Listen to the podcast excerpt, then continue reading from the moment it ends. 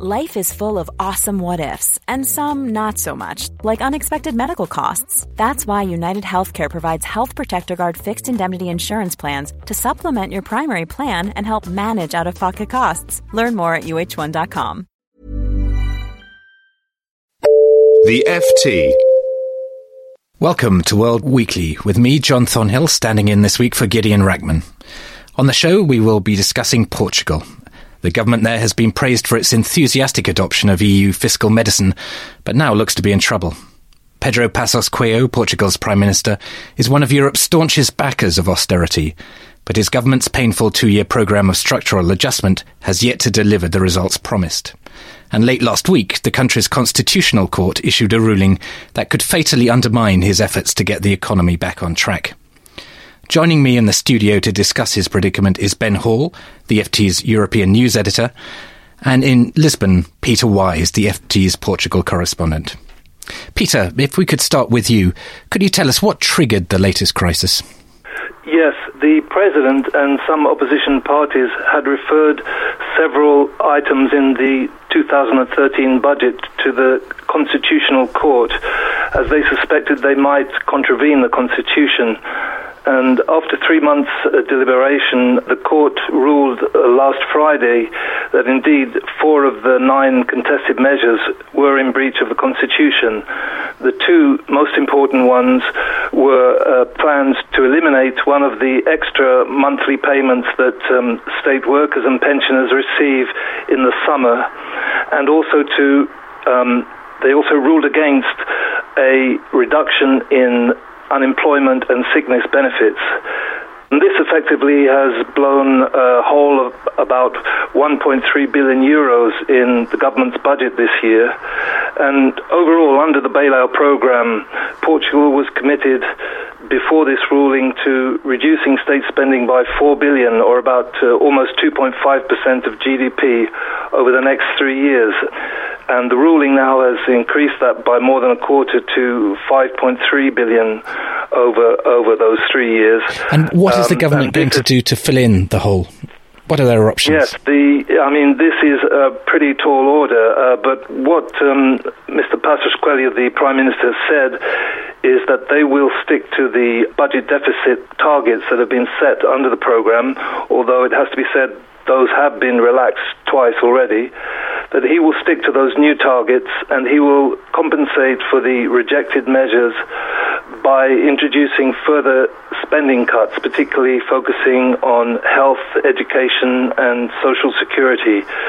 This poses a particular challenge because to bring about some of those cuts, he might also run up against the Constitution again. He has suggested that a constitutional revision might be needed to bring about some of these changes, but that seems very unlikely that the opposition parties whose whose votes would be needed would agree to that. How is the underlying economy faring? I think the Portuguese do feel a certain sense of injustice in the sense that the bailout program, which was negotiated in May two thousand eleven, had forecast that this year would be a year of recovery, that the budget deficit would reach three percent of G D P this year. But in fact, as it's turned out, after two very tough years, Portugal is facing an even deeper recession. Unemployment is much higher than forecast and is not forecast even officially to come below the current rate for at least another four years. So I think the Portuguese feel that um, they have done everything they've been asked to do by their international lenders. They've been um, very staunch in meeting all the conditions and terms of the bailout agreement, but they're not feeling any benefits. In fact, the whole economy and the outlook for the economy has got a lot worse. And how does that leave the Prime Minister's position? Because, I mean, as you say, he's been a very staunch supporter of austerity, saying that if we take our medicine now, that the economy will turn around and things will come right.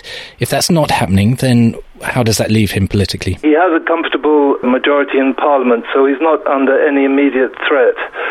I think the new round of spending cuts that he announced last weekend will also play very well for um, his coalition partners, the smaller Conservative Party, known as the Popular Party, who are very much in favour of spending cuts and against any further increases in taxes.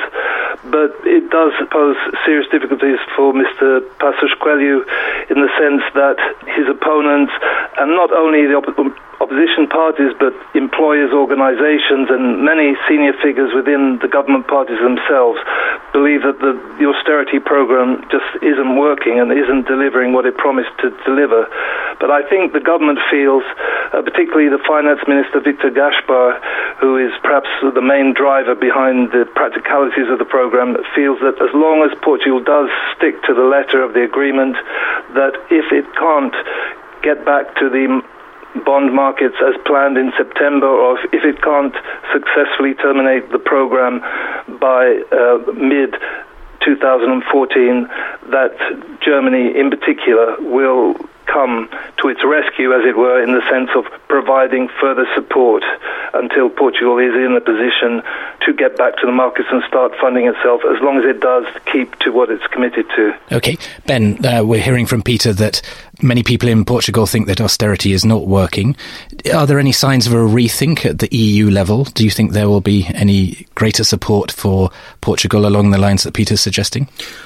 I don't envisage any big policy shift at an E U level on this, but I think it's certainly true that concern about self-defeating austerity is spreading across, uh, spreading fast actually, across southern Europe. I think it was very interesting that this week uh, Mariano Rajoy, the Spanish Prime Minister, came out with some pretty critical comments about the E U, about the lack of solidarity shown in the E U. This is from a centre-right Prime Minister in Spain who's been uh, very gung-ho about pursuing austerity himself, but is clearly becoming incredibly frustrated by um, a lack of solidarity from the rest of the Union, and particularly a lack of um, progress on all sorts of measures needed to restore confidence in, in the Eurozone, particularly sort of banking union.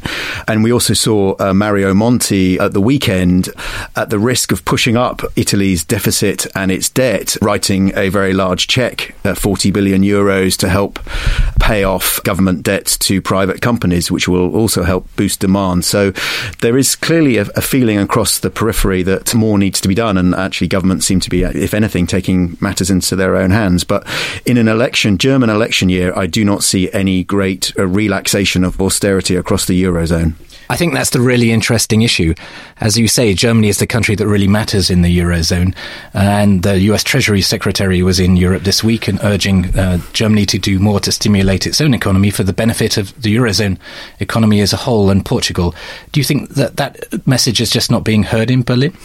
No, I mean, it wasn't really heard for the last three or four years of Timothy Geithner's constant pleas for Germany to do more, and I don't see why Jack Lew will have any more success in that regard.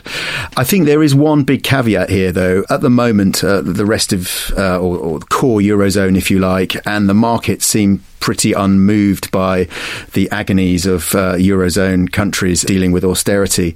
The the big caveat, I think, with Portugal is that everybody in Europe wants to see a success story, wants to see Portugal and Ireland, for that matter, uh, exit their bailout programs and return to markets. And I think markets could be very, very spooked if Portugal is not helped to get back into the markets. And uh, the documents prepared for this weekend's meeting of E U finance ministers in Dublin suggest that Portugal will have difficulties in getting back into the markets unless it is given an extension of its bailout loans, and even then it may need some extra assistance. And I don't think political parties in, in Germany want to see a failure in Portugal, which, as you mentioned, was certainly seen as a good pupil in the Eurozone for taking some pretty unsavoury medicine in terms of austerity. Peter, if I can come back to you, how is the market reacting to this latest crisis? Uh, do you think there is a, a real problem for Portugal in accessing the markets? There was a wobble, certainly in the Portuguese stock market, in reaction to the Constitutional Court's decision, and also Portugal's uh, bonds did suffer, but it was a fairly short-lived blip, and there haven't certainly been any serious um, fluctuations in response to the decision. But I think in terms of getting back to the markets, um, the whole situation with Portugal and the fact that the court decision has thrown its um, bailout program off course does raise the question of whether Portugal will be able to return to the markets as scheduled by this September. It had made some successful forays into the market, There was a bond swap back in October last year, and in January this year it auctioned a five-year bond quite successfully. The next stage was due to be a ten-year bond issue.